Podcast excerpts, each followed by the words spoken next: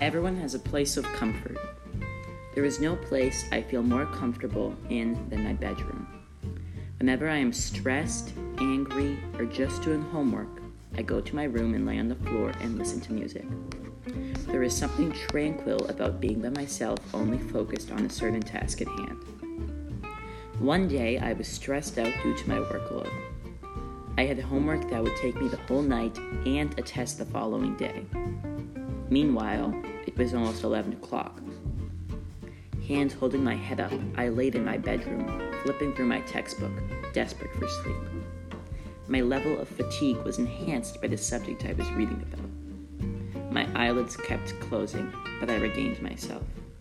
I quickly got my headphones and put on my music. I then took a deep breath. As I looked around, I gained a sense of composure. After much tedious work, I got the job done the peacefulness and comfort of my room put me in a state of mind where I could do my best work. I knew if I wanted to finish my work, I had to put it in perspective and understand I wouldn't do well the next day without much sleep. By being by myself with no distractions, I gained momentum to get what I had to do done. I felt comfortable in my room to do the work. Everyone has a place of comfort where they go in times of need.